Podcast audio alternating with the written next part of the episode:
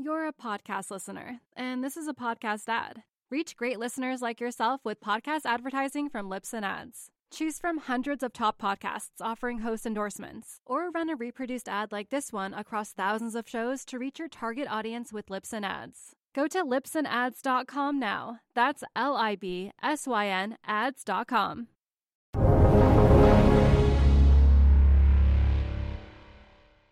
Hello and welcome to the Real Vision Daily Briefing. It's Friday, February 4th, 2022. I'm Maggie Lake, and here with me today is the one and only Harry Malandry, advisor at MI2. Hi, Harry. How are you? I'm good. It's good to see you again, Maggie. Same here. So great to have you on Friday, Jobs Friday, another big surprising number. We saw a move up in U.S. bond yields, equity markets that actually stabilized after posting some pretty big swings again this week. So let's kick it off with jobs. What did you make of the report? Was there any new information in there for us? So there is so much new information. I can't really give you a sensible answer because, first of all, on its face, those are obviously blowout numbers. But they also included a massive seasonal adjustment and a massive population control adjustment.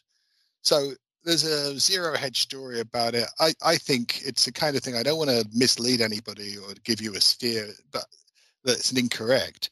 But I think it's one of those where you have to go back and really dig into the data to truly understand what happened.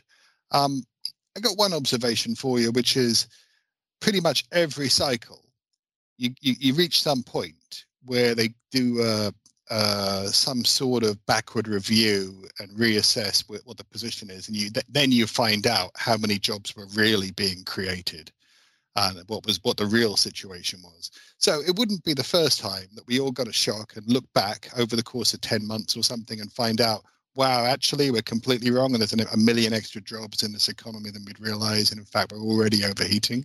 Yeah.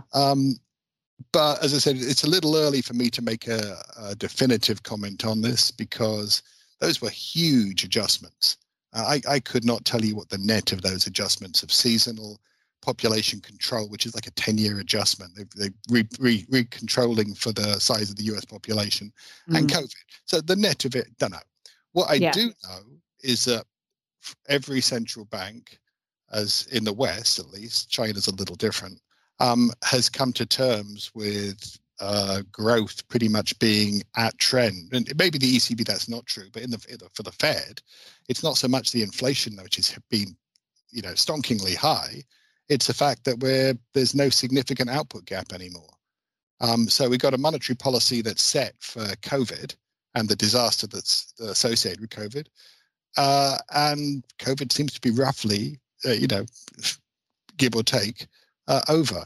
So every monetary policy seems to be totally inappropriate here. It's totally inappropriate in Japan. It's totally inappropriate in the Eurozone. Yeah, it's not surprising the bonds don't have many friends. And you can kind of see that in the sharp pivot they're all making. They might as well hang a banner and say, like, we are so far off the mark on this, and we are behind, and kind of scrambling. You get the sense they want to be aggressive here, Harry, but can they be? So they can be aggressive if they choose to, but if they wanted to be aggressive, why would you wait till March? So I can't think of any other sensible reason to wait till March other than you don't want to scare the horses, i.e. us, people who are participants in markets. So to my mind, the very fact the Fed's waiting till March to do something tells you that the priority remains growth over inflation. And I'm a little skeptical about where we get when they start to tighten policy. I'm not sure we'll see very positive real rates when they finish the tightening cycle. And I talked to friends about this, people who are significantly better connected than me, which is not so difficult, I'm sure you can imagine. But they were pointing out that if this goes according to plan, when they talk to their Fed contacts, this is a multi-year tightening cycle. We could be tightening for 24 months before we get back to normal, and that's true as for the balance sheet as well. There's significant tightening that should come through both of those, if given where we are. So I can see why the equity market is not necessarily petrified, while the bond market is readjusting to it. For me, I'm a little concerned about the whole thing, because after all, what kind of tightening is it if financial conditions don't tighten? Yeah. So down the line somewhere, financial conditions are going to tighten one way or the other. It's been so long since we've been in this situation. There seems to be, this sense of doom. I mean, we see it coming through in the questions we're getting just today. How much further are equities going to fall if they're going to tighten? Especially if they do something 50 basis points in March. Sounds like you don't think they'll do that. They're going to just be steady drip for years of trying to gradually get us there. Is it a foregone conclusion that we will have to see severe fallout if we're entering a new reality where the Fed is going to hike rates 25 basis points every time they meet? Can the economy and asset markets adjust to that if it's gradual? So I'm not a Fed analyst, but I'm going to play one right now on TV briefly. And what I'd argue is that the Fed will probably be unhappy or unwilling at this stage to pencil in a hike for both March and May, because doing that would make it look as if it's going to be. People will extrapolate, and they'll say, oh my God, every meeting will be 25, and you'll get that extrapolated down the ED curve and in the bond curves. And so I would have thought the Fed's objective was to put a placeholder in, do 25 in March, say, look, the process has started, and then try and hold off in May, and then you get all the data through to June, and you'll have 3 months of additional data where you can find out exactly how far behind the curve. And us frogs will be gently boiled a little bit more while we sit there wondering what's going on. And I just think that's clearly, if they were that worried, we'd already have hiked. So I think there's a poker tell in what their priority is, and the priority probably remains growth, even though, and I think this is a really important thing to bear in mind, inflation is not a vote winner. Yeah. This is the Biden Fed now. So he's appointed a whole bunch of people to it. Jay Powell knows what his instructions are and what they're trying to achieve. Inflation is not a vote winner anymore, and it's actually slightly embarrassing to the administration. So they will be doing something. The only question is the balance between the hawks and the doves. And I'm pretty sure the hawks, for example, would like to see some significant, a step towards QT before the September hiatus, because you're going to have midterms. People are not going to be, Fed policy is not in play during midterms. So there's going to be an argument from hawks to do something in the prior to September, probably something like July. And then there'll be an argument from doves that can maybe wait until after September, and push it back. Me personally, as I said, ultimately it's about where financial conditions are. And if equities haven't gone down, bonds have tightened up, but equities have not noticed. Real rates are still massively negative. People are still buying real estate. There's still shortages of, more buyers and sellers of residences. The Fed's got a lot of work to do. It does. We have Oliver. If you missed the top, Oliver's asking about the jobs number when not adjusted was not good. Some have said the jobs number when not adjusted was not good at all. Is it true? And how much weight do you put on either number, adjusted or not adjusted? I think we've established that kind of hard to get a read on these numbers right now until we can work through some of this. Yeah, there's always a big seasonal adjustment at this time of year. So it would be unfair to not use some kind of seasonal adjustment, but with the population control adjustment, there's so much noise. I think a sensible guy would not comment without digging deep into this data. Of course, I'm not a sensible guy, so I comment a lot anyway, but I wouldn't place much weight on that. And I would definitely look at the data, or look at a good analyst after he'd done a very deep dive into this. It would be a mistake to draw too much of inference from the data we've seen. It's hella noisy, I think. It is, but I mean, anecdotally, we are all experiencing, hours being cut back, labor shortages. I mean, just in your general travels, we see this. Anyone who owns a small business, if you know anyone who does, all they're talking about is it being difficult to get help and they're having to pay up for it. So, you know, anecdotally, we have a sense of what's going on, even if we're not getting clarity from the labor market. Yo-Yo is asking from the RV site, where do you see the 10-year yield going? 2%, 2.25%? Picking tops is an error, right, on yields. I suspect it's going higher. Me personally, I'm starting, like, you know, MI2 as a firm, we're very early on this question of how high the inflation was going to be, embarrassingly high enough to adjust policy in itself. And this was an unconventional view 12 months ago. Shockingly enough, believe it or not, people didn't believe that you could have inflation so high that it would embarrass the Fed. It's true. If anything, we would suggest that we've got the top is in for inflation numbers in the short term. So the embarrassment will start to come down.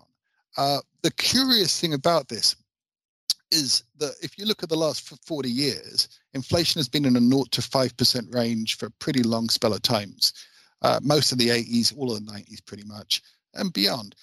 We haven't recently had higher inflation than that. Well, we're in a different environment now. We're at 7%.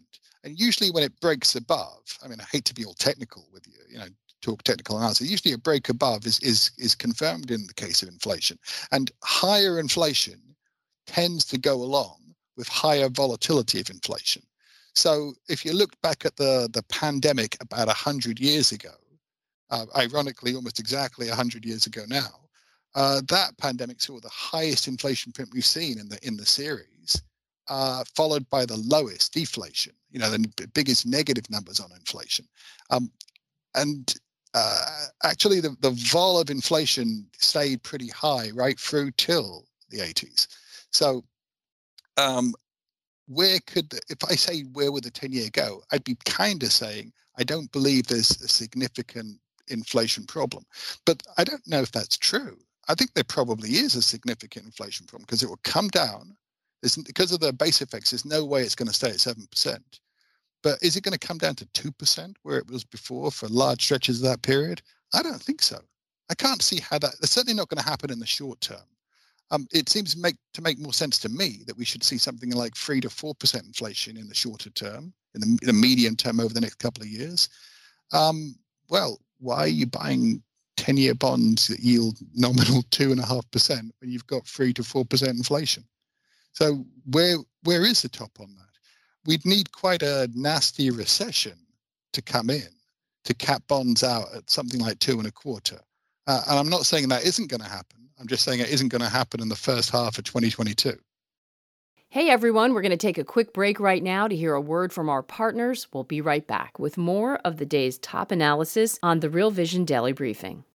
You're a podcast listener, and this is a podcast ad. Reach great listeners like yourself with podcast advertising from Libsyn Ads. Choose from hundreds of top podcasts offering host endorsements, or run a reproduced ad like this one across thousands of shows to reach your target audience with Libsyn Ads. Go to libsynads.com now. That's libsyn ads.com. You know, we're in the situation where we're talking about the Fed, but we also, as you mentioned before, Bank of England hiking rates, ECB now sounding much more hawkish than people had anticipated, at least sooner, sort of having to walk back their transitory policy. So now you've got all of these central banks, certainly in the West. We haven't been here in a long time, too, and they're potentially not going to move all at the same pace.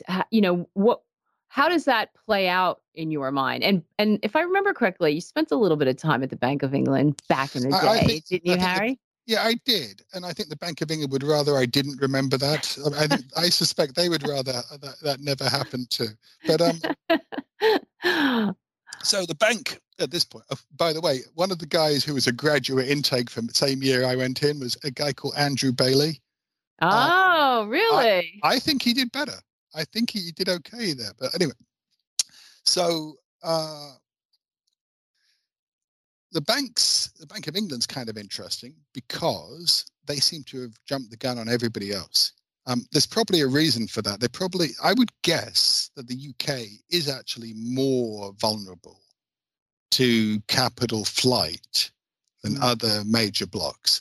But we've got a curious situation where everyone in the West has rates that are too low and inflation that is too high. And clearly, policy will be tightened in those places. That's never going to be good for asset prices. We can quibble about which asset prices go down. It might be only bonds. It might be equities managed to outperform all the time. But overall, the pressure on capital in the West will be for it to leave, not for it to attract. Whereas in China, they're cutting rates. So the heat gradient, if you will, and forgive my mediocre physics and trying to use it, but there's a significant difference, which you'd have thought would normally be attracting capital into China and Asia, while it's repelled away from the United States or Europe. Now, we'll see. But the Bank of England will give us a pretty good idea. It'll be a little, because it's a little earlier, it will give us an idea of how much they have to do to kind of head off these inflation pressures, to kind of head off this capital flight problem that you might get if you're raising rates and your exchange rates are a little vulnerable. Yeah, I was going to say things might get interesting in the currency markets, maybe opportunity. About time, right? It's been dead for God knows how long. And we really like the idea that the euro could go on a little trip higher here. After things like the euro, euro has been, people have assumed they were never going to raise rates. I vaguely recall last time I was on chatting to you that we talked about EDs and we had sold EDs and told people to be short EDs, but I'd suggested that we should switch, because there was quite a lot in the price for EDs and there was very little in the price for Euribor and European rates. Well, I got that half right? Because actually you should have kept your ED short and added a Euribor short. And the thing really broke yesterday. The Lagarde's shocked people. Now, I don't know why they were so shocked, because you've got massive inflation in the Eurozone and negative rates. So, how long was that going to persist for? But people were surprised. This is a big change. Yeah. And when you're saying ED, Harry, for folks, Eurodollar, is that what you're talking about? Eurodollar contracts, forgive me. Absolutely. Yeah. So short rates in the US and short rates in Europe, all too low. And Sonia as well, the short rates in the UK, everything is broken down. Now, all that said, it's not as obvious that you should be putting on those short rate bets anymore. I mean, I like it when I've got an asymmetric risk reward, and I think most people do. So there was nothing in those prices. Now there's quite a lot of rate hikes priced in these contracts already. Yes, a lot. And that's interesting that so much has been priced in. And I think the question we keep getting is, maybe too much priced into the bond market, maybe not. It sounds like, and then not enough in the US equity market. But I want to switch gears, though, for one second, because so while we've seen this and you're talking about things breaking down at the front end, and we know what's been happening in certainly for U.S. equities and some of those high flying tech names, an area that people have been running to, some people got it early, too, in the fall who saw this coming, is energy, commodities. You've seen big moves in those markets. And uranium is something we get a question about a lot, especially if you look at the intersection of what's happening with ESG. And I want to play a clip for everyone of a conversation that Tony Greer, who we know is on all the time and very focused on commodities. Tony had a conversation with Doomberg a couple of days ago where they talked about uranium. Let's have a listen. Last time I was on, I specifically said my biggest concern with the trade is everybody understands the thesis. And so if everybody understands the thesis, then the price is probably pretty efficient and the easy gains are gone. And then it goes from a trade to an investment. And there's a distinction, of course. And as you know, you're a trader much more so than we are. We're sort of classical investors. I'm prepared to hold uranium for 5 years. And I'm happy with the allocation in my personal portfolio. I don't manage other people's money. I'm not accountable to quarterly benchmarks, et cetera, et cetera, et cetera. So it's important for people who are listening who might be accountable to quarterly benchmarks or who might be managing other people's money to understand the prism through which our analysis of the situation is coming from, and it's probably different than yours, and that's okay as long as everybody understands it. No, that's extremely important, and I like to highlight that because we have a lot of risk takers that watch Real Vision And I find that a lot of them, you know, will come back to me and say, hey, you know, what do you think about this? Do you still like this? And things like that. So it's very important for us to frame this in a phase whereby, you know, if various portions of this trade pull back 20 or 40 or 30%, that's not necessarily a deal breaker for your thesis. Is that fair to say? Yeah. And again, there's a difference between investing and trading. And we would not proclaim to be experts in either. But we just observe the markets, highlight things. Our objective at Doomberg, and I'm sure it's similar with yours, is we provide information, analysis, and context for people to insert into their own investment process. The green chicken makes me smile every time when I see that. I love what he did there. So, and that interview, by the way, is available on Essential Plus and Pro tiers.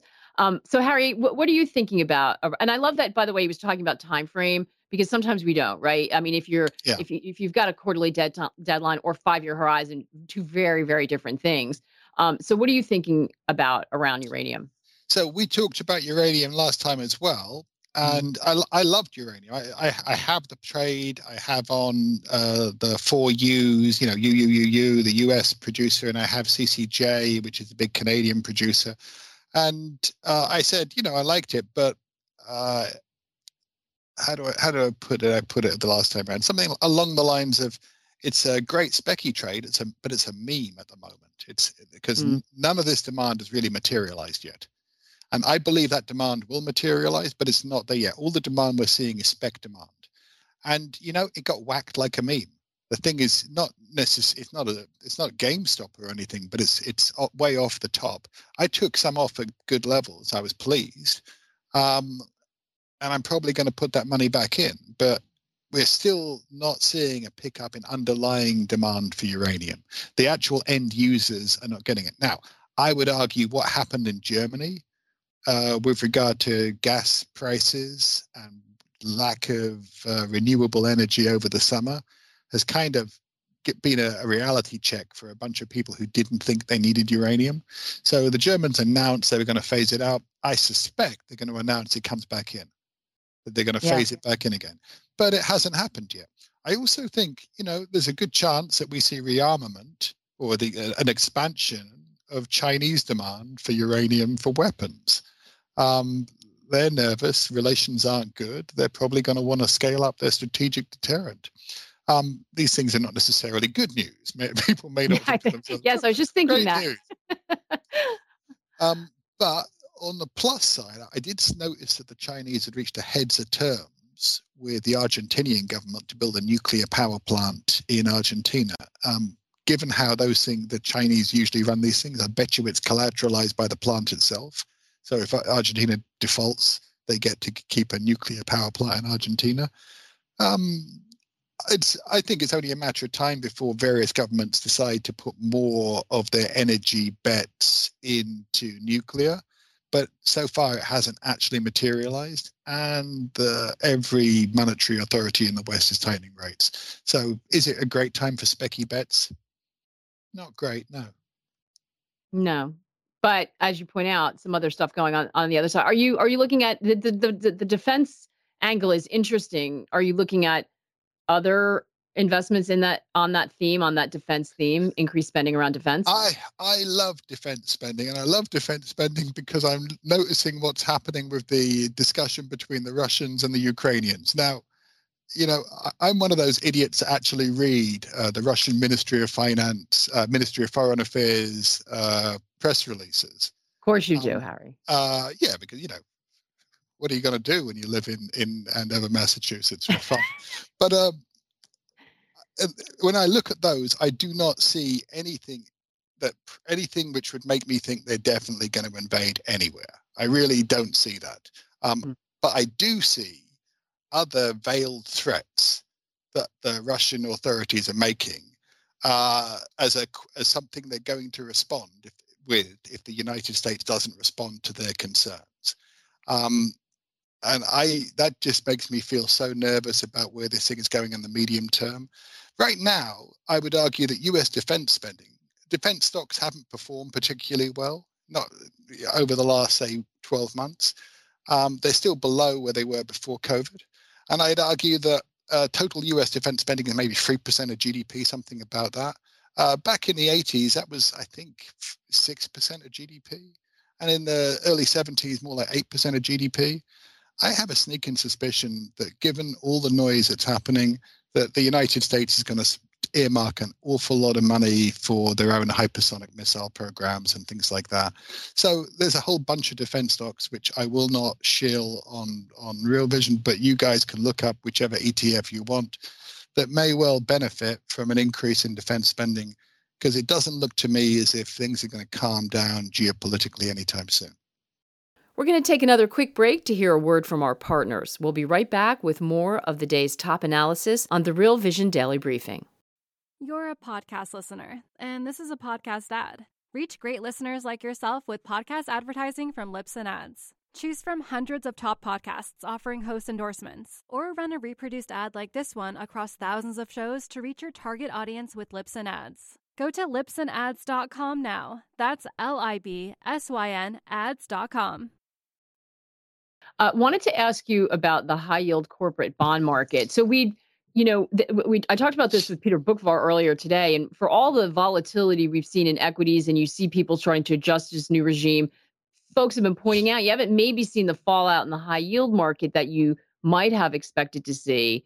What are you looking at there? Do you think that's coming, and is there opportunity there? So MI2 is unambiguously short HYG, the high yield ETF. And we're bearish credit across the board, but particularly bearish high yield.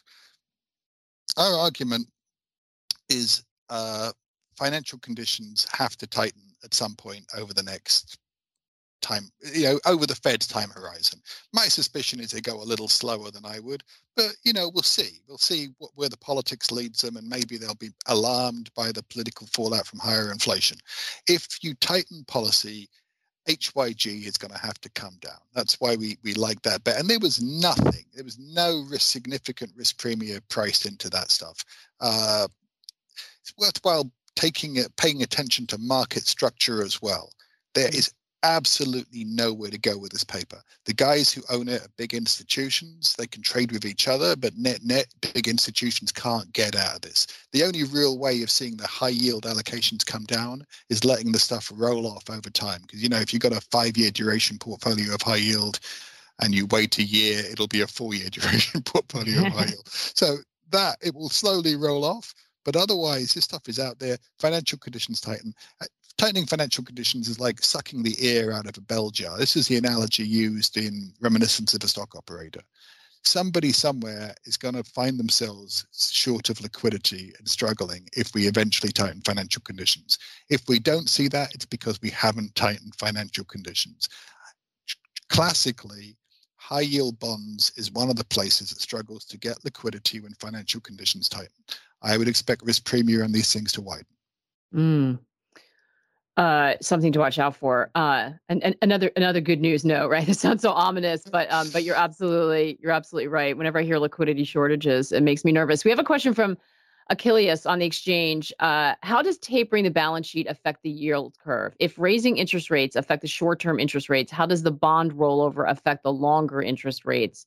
I assume they'd both have to hike the interest rates and reduce the balance sheet to avoid an inversion of the yield curve. So I don't know if they have to do it to avoid it, right? I don't know if that's true, but I suspect he's right. This is a great question, which is not focused on enough. I've read Gert-Jan Vlieger's paper at the Bank of England when he was a director at the Bank of England. And that paper said that QE does not do anything other than affect. The only channel through which QE worked was the expectations channel. So I went back to various friends of mine who actually have contacts at the Fed and said, "Do you believe this?" And to be fair to Mr. Vlieger, who is by far a really good economist, by the way, worked with him at Brevin Howard, Jan Vlieger's view is the only intellectually respectable view for economics, because there's no other way in which it can work. However, that isn't the prevailing view with the Fed, at least, and not everyone believes that. I think most people understand that the balance sheet has been supportive to risk premia and to asset prices. So when they shrink the balance sheet, the first thing that's vulnerable is MBS, because they've been buying a lot of MBS and they've mortgage-backed securities. Mortgage-backed securities, sorry. And mortgage-backed securities is the single largest block that affects fixed rate vol. Mm-hmm. So like every time you buy your mortgage-backed security, you're effectively selling rate vol. The Fed's been buying them, so the market hasn't been selling the rate vol. So the market isn't short rate vol. As the Fed reduces its portfolio of MBS, that stuff will come back in and rate vol will be under upward pressure. Upward pressure and rate vol is highly correlated with upward sloping yield curves. Mm. So I think Achilles, if I've caught the name right, is right that this will help steepen out a yield curve.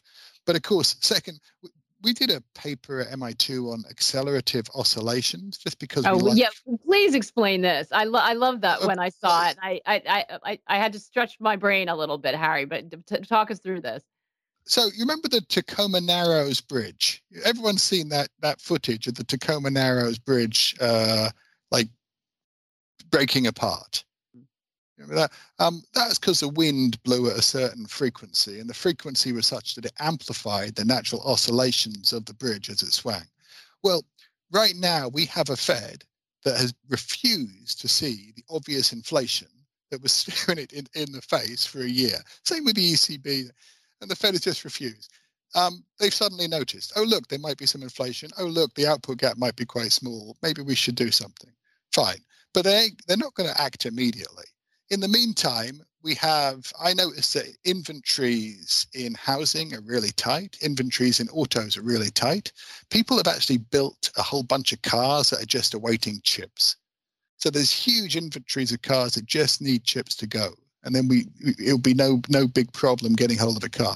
Same with the houses. People have built, and I saw some graphs showing that there's a record number of houses that are being spec built on behalf of buyers. So you paid for the house, but it has not yet been constructed.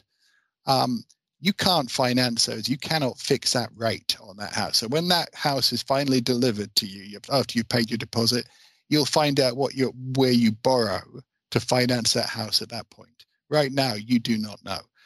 It would not shock me if just at the point at which that inventory comes out, the Fed has jacked up rates on you and fiscal policy turns from positive to a headwind on growth, and everything is timed perfectly to make the economy slow down. So it's not the first half of the year that risk comes into view. It's way into the late 2022, but it would not shock me if we get the mother of all policy errors down the line. Now, that said, I wouldn't want to fade where bonds are going because there's not much to stop them right now.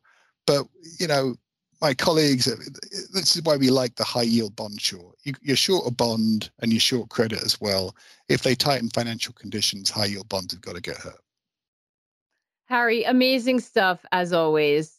You got to come on more often. We love having you on. Looking at that picture of me, I've got to lose weight before I come on more often. All right. Well, we're sending a personal trainer to your house if that's the case. We're not going to take no for an answer. But seriously, so great to have you on in a day when we're finishing out another volatile week. People have so many questions and we've got big, big changes on the way. So hopefully all that information helped some of our viewers prepare for that. So appreciate it. So it was a pleasure, Maggie. And people should, ask questions in the comments on these videos. We do the insider talk things. Feel free to ask questions. I always kind of lurk in those chats, and I'm happy to answer anything I can answer. Which is terrific, because we definitely had some that we weren't able to get to. So go ahead and put them on the exchange, and Harry will have a take a look and get back to you if he can. In the meantime, the conversation is always happening on the exchange. But thank you all so much for watching. Have a great weekend. Take care and good luck out there.